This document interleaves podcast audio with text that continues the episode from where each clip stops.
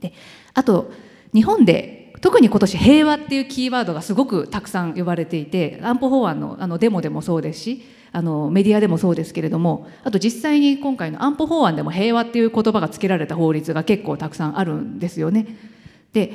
あの私自身実際にあの日本を見てて思うのは平和っていう言葉があのまあすごく漠然としていてその先に踏み込んでなかなか考えられない考えられていないで同時に日本で長らく平和のために行動するっていうとやはり戦後、まあ、70年ということもあって広島長崎のその原爆の運動とかあのやっぱり平和運動的なものがすごく多かったなと思います。であのでもちろんその思想としての平和とか祈る平和っていうものもすごく大事でそれは日本人のの美徳だなとは思います。ただ同時にあの具体的にじゃあ今世界で起こっている紛争について、まあ、どういう行動ができるのかって考えた時にあの一気に自衛隊かあの戦争反対運動かみたいな二極になりがちだなっていうのも日本の今の特徴かなと思います。では実際にじゃあ紛争地を平和にするっていう時にまあどういう手段があるのかっていうお話をあのさせていただきます。ちなみにこれあの私がコートジボワールという国であの働いてた時の写真ですがコートジボワールっていうと日本だと何でしょうねワールドカップの時に日本と対戦した国っていうイメージでうっすら記憶がある人あるかもしれないんですがあの、まあ、実はこの国ももう20年以上の内戦を経験してた国です。で紛争が起きた後に必要なものってまあ本当にたくさんあるんですよね。紛争が起きた国で必要なもの食料も必要だし仮設住宅も必要だし、まあ、医療も必要だし、まあ、本当にたくさんあるんですけれども、まあ、そういうたくさんの中であの、まあ、私が一番最初に取り組んだっていうのがあの、まあ、兵士だった人たちを一般市民に戻すっていうあの武装解除という仕事でした。でそういう仕事で、まあ、アフガニスタンや、まあ、シエラレオネとかコートジボワールっていう国でまず兵士だった人から、まあ、武器を回収してで兵士以外の職業ができるように、まあ、日本でいうハローワークみたいな感じで、まあ、カウンセリングをしてその人に合った仕事っていうものを提供すべく職業訓練をする。でそして、まあ、手に職をつけさせて、まあ、新しい国で兵士以外の仕事を、まあ、やっていけるようにするっていうのを、まあ、私はずっと専門にしていました。でこれが何で必要かというと戦争が終わるとみんな一般の人たちは嬉しいわけですよね普通は。皆さんも日本で戦争が起きて戦争終わったら喜ぶじゃないですか。ただ中には戦争を起こしたい人たちもいるわけですよね。戦争が起きてた方が自分たちは得だと思う人たちもいます。でその一つが、まあ、元兵士たちなんですよね。元兵士たちって、まあ、仕事があの戦争が終わるイコール明日から仕事がなくなる失業するっていうことなんです。なので、まあ、そういう人たちがあのまあ、大量に何万人もいてで明日から仕事もない収入もない。で待てよと。自分の手元にはまあ銃もあるし人の脅かし方も知ってる。だったら生活費を稼ぐためにその辺のお店を襲ってしまおうかとか、まあ、また戦争が起きた方が自分たち幸せなんじゃないかってことで、まあ、また内戦を起こしてしまうとか、まあ、そういったことが起きてしまうということで、まあ、その元兵士たちっていうものを支援するってことが、まあのまあ、必要な紛争地もあったりします。はい、ただあの私自身この武装解除って仕事を20代のうちずっと専門にしてたんですが、まあ、30歳になる時に、まあ、それをやめて日本の今今働いている日本紛争予防センター JCCP にで働くことにしました。でその理由っていうのは、まあ、世界であの働いているとその国連とかあの NGO の現地のその同僚たちからよく質問されることがあったんですね。あの日本ってすごく世界の平和にお金をたくさん出してくれるよねと。お金持ちだし。で世界の紛争と平和貢献してるけども現場に日本人の専門家がほとんどいないよね。なんでなの？って聞かれることが本当に多かったんです。で私はその答えをあのいつも「いやそうなんだよ。日本はそういう市民社会とか NGO も弱いし日本の政府の外交政策っていうのもお金は出すけど中身がよく分かっていないんじゃないかと思うこともあって情けないような気持ちなんだよってことを私はある時まで語ってたんですがある時にあれ自分って同じ国際貢献とか平和紛争解決ってものを専門にしてるのに外野席でヤジ飛ばしてるだけだだけなんじゃないかなと感じてそういう自分が恥ずかしくなりました。それなのでちょうど30歳になった時ちょうど8年前ですけれどもそれまで勤めていた国連を辞めて日本の中でこういう平和を作るための行動するような専門家集団というかそういう専門組織を作ろうと思って日本に戻ってきました。でそれ以来、まあ、世界各地あの特にあのアフリカと中東を中心にあの紛争地を平和にする紛争解決という仕事をしています。で今現在はソマリア南スーダンケニアで活動していてこの9月からシリア難民の支援をするためにトルコでも活動を開始しています。はい、では紛争地を平和にするためにあの必要なことなんですが紛争地を平和にするために必要なものはたくさんあるんですがあの私自身そして私たちの組織が行っているのは現場に問題は山積みなのに専門家が少ないもしくは専門家がいない地域とか分野に特化した活動をしています。でこうしこういうアプローチを選んでる理由って私のそもそものあの生い立ちとも関係あるんですがあの冒頭に言った通り私って昔からそんなにあの専門性があったわけでもなく、まあ、得意分野があったわけでもなかったのであのまあ、結構コンプレックスを感じていましたなので、まあ、人がやっていない分野に特化した活動をしないと、まあ、必要とされないんじゃないかと思ったんですが、まあ、それと同じように世界に、まあ、起きている紛争に対しても、まあ、小さな集団もしくは個人が変化をあの与えるためには、まあ、誰も手をつけてないような分野に特化した専門性を、まあ、持ちそこに向かって活動するってことが必要だと考えたからです。なので、まあ、私たちの活動分野って、まあ、いくつかあるんですけれどもあの4つの分野に絞った活動をしています。1つ目が、まあ、衣食住の提供これ最低限の生活を確保するための支援です。で2つ目が、まあ、安全に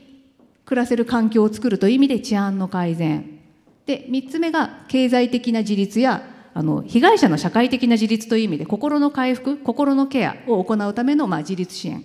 で4つ目がそもそもの紛争の原因となる最後まで根深く残る問題として、まあ、対立する集団の、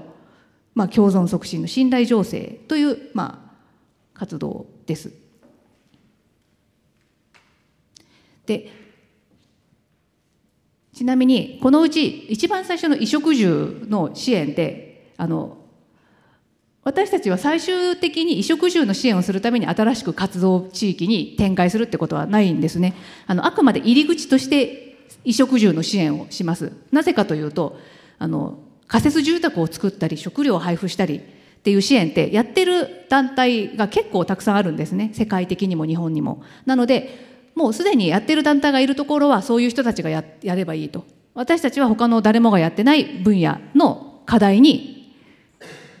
取り組むということにしています。であのあともう一つの理由っていうのは例えばこれちょうど 2, 2年前の年末に戦闘が起きてしまった南スーダンの様子なんですがあの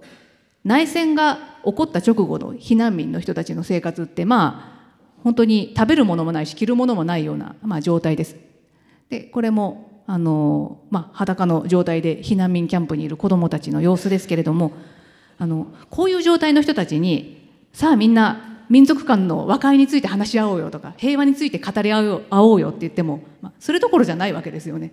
まずまずもう今生きてられるかっていう状態なのにそんなちょっともうちょっと空気読んでくれってまあ言われるわけです。なので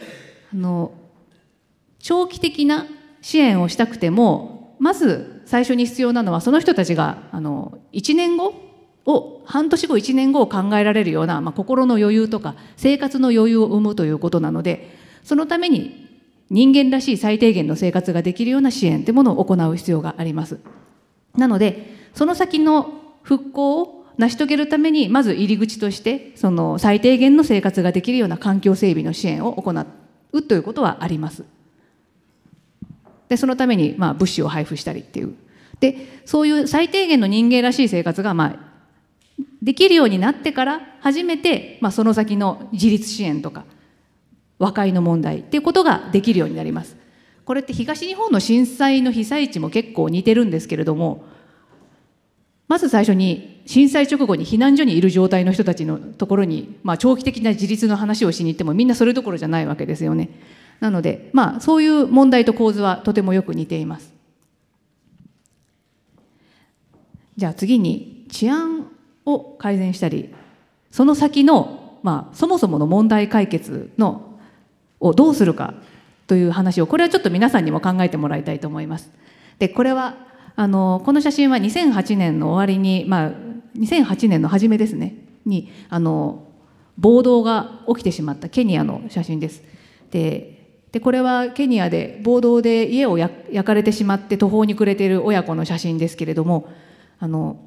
ケニアってあの日本だとマサイ族とかサファリとかあとマラソン選手が速いっていうくらいのイメージだと思うんですけれどもケニアって50以上の民族が住む多民族国家であの、まあ、独立以来、まあ、民族同士の仲がいい悪いっていう問題はありつつもそれなりに平和にやっていました。でそんな中2007年の終わりに大統領選挙があったんですでその大統領選挙の後に大きな暴動が起きてもう2週間ぐらいの間に数千人が亡くなって30万人以上が家を焼かれたりあの民族民族間の対立をから逃げる形で避難民となるというもう本当に大事件大惨事となりました。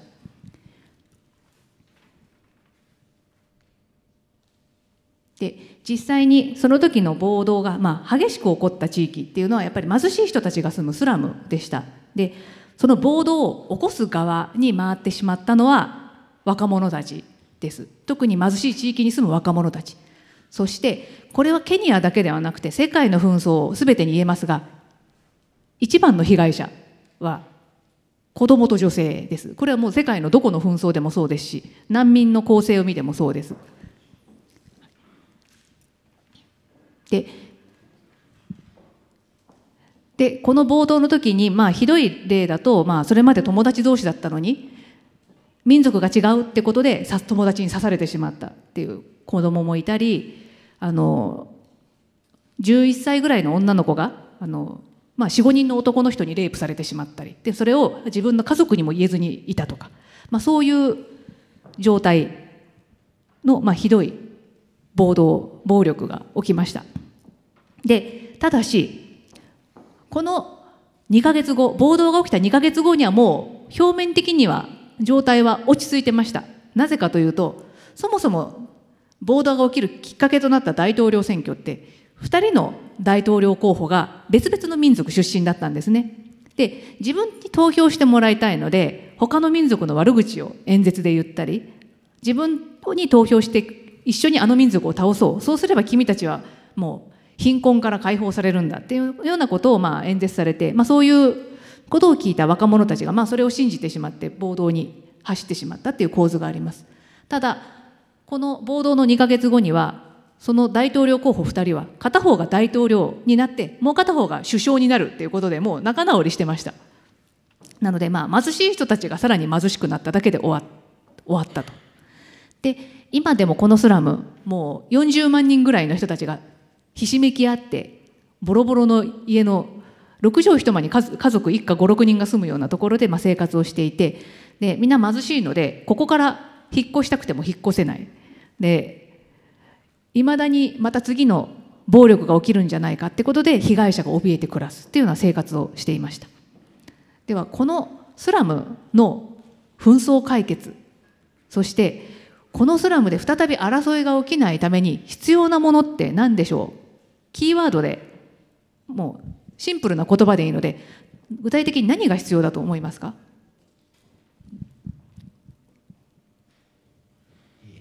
えー、中央の総合政策の武田です。私は、えー、相手を想像するあの具体的には対話でそれは大人もそうだけれども私たちのような若者が普通に相手と話をして相手の、まあ、違いを知る。でもこれが一番難しいのかなと今は思っています。あはい。じゃあ対話を進めることが重要。はい。他の意見ありますか？キーワードでシンプルで。キーワードでもいいですよ。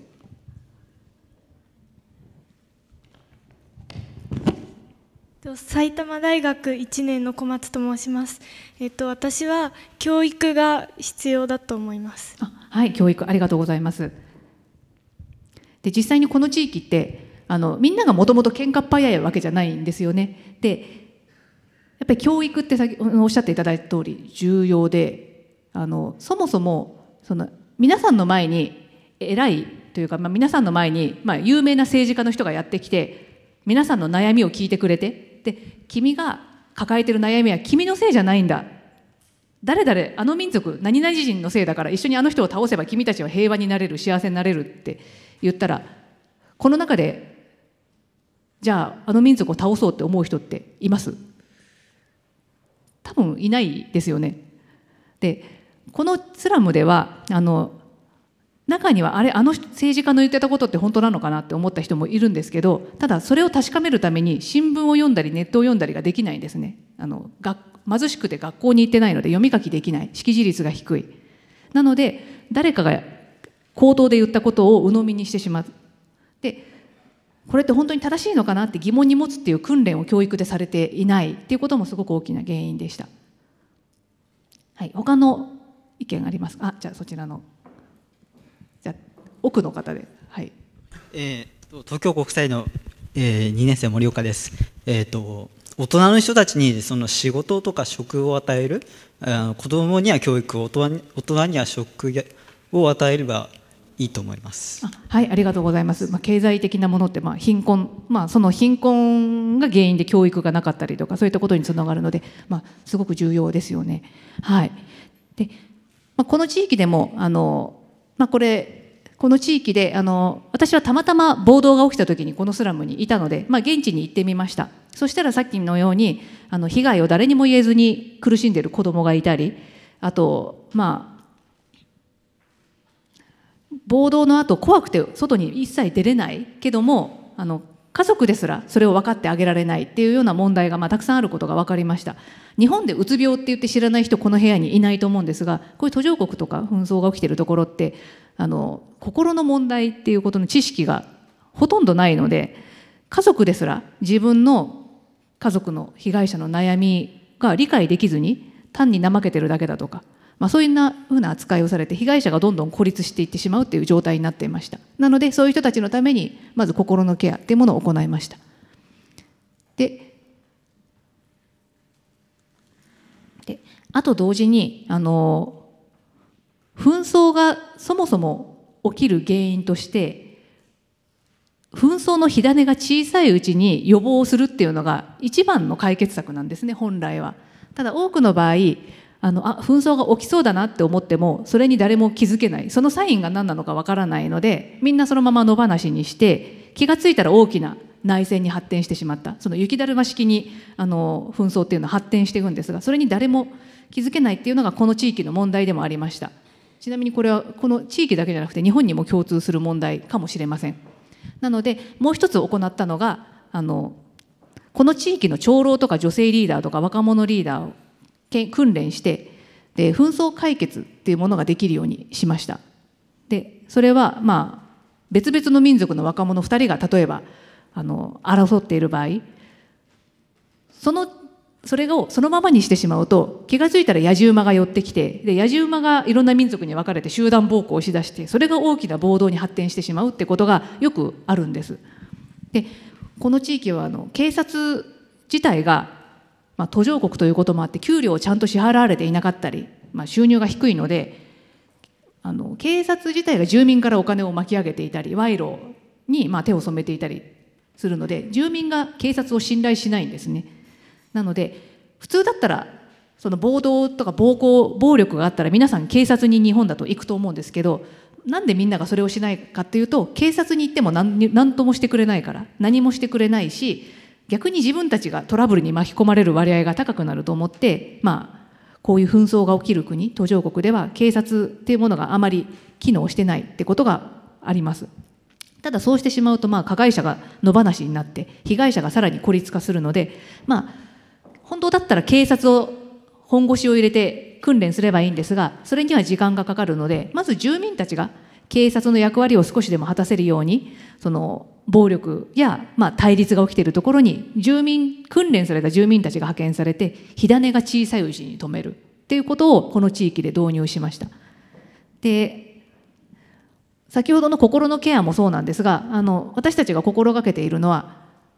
日本からプロの専門家を連れて行って全部やってあげるんじゃなくて現地の人をもう一から育成することにとてもこだわってます。なぜかというとプロの専門家を日本から連れて行ってその人たちが全部やるとその人たちが帰ったら、まあ、現地に何も残らないわけですよね。でそれだと意味がないので、まあ、支援の初日からもう現地の人たちが最終的にはこれを全てやる自分たちの問題解決は自分たちでやるっていうことを、まあ、きちんとあの話し合って決めるようにしてます。ででこういう支援をして、まあ、現地でみんなが経済的に自立して、まあ、心もある程度回復してで警察もちゃんと機能するようになってそれでも最後の最後まで根深く残るのが和解の問題対立していた民族同士のまあ信頼情勢の部分です。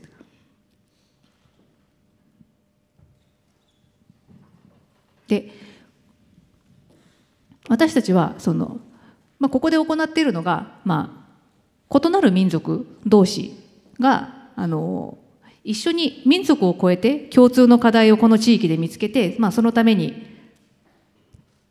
気が付いたら交流していたっていう仕組みを、まあ、作ることに取り組んでます。例えばあの、まあ、私たちはこの和解のための活動をするときに和解って言葉はあえて使わないようにしています。なぜかというと和解のための活動ですって言って来る人たちはもう和解する気満々なわけですよね。なので正直言ってその人たちはもう活動に参加しなくてもいいんです。で私たちが本当に巻き込まなきゃいけないのは和解って言葉なんてもう聞きたくないとかそんな他の民族との対話とか交流なんてもうしてやるもんかって思ってる人たちを巻き込む方法なんですよね。でなので和解って言葉を最初に使わず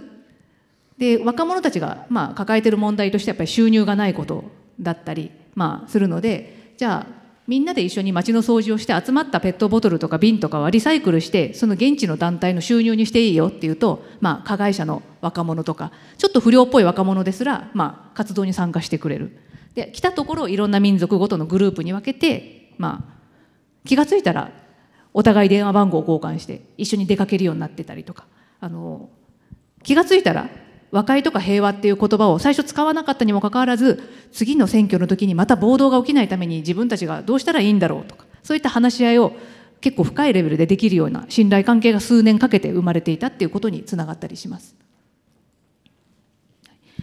で今のようにあのその和解の言葉を使うことで得られるものと逆に得られない効果って日本の問題にも結構共通するんですよね。例えば日本でその日韓関係とか日中関係とかそういった問題を考える時にももう日中交流日韓交流に参加している人たちはもう和解する気満々だし平和のことにとても関心があります。でもじゃあなんで和解や平和和解っていうものが達成できないかというともうそんな言葉聞きたくないとかそんなものは必要ないと思ってる人たちがいるからなわけです。なのでそういう人たちを巻き込むためにはどうするかっていうことを日本の周辺の紛争の問題を解決するときにも考えなければいけない。カナダでも。中国でも。ドイツでも。そして日本でも。寺岡製鋼は革命的な製品を作り続けマーケットは世界150カ国に広がっています。この世界にないものを当たり前にする。私たちは斬新なアイデアで未来に挑戦していきます。新しい常識を創造する寺岡成功君なら何を作る？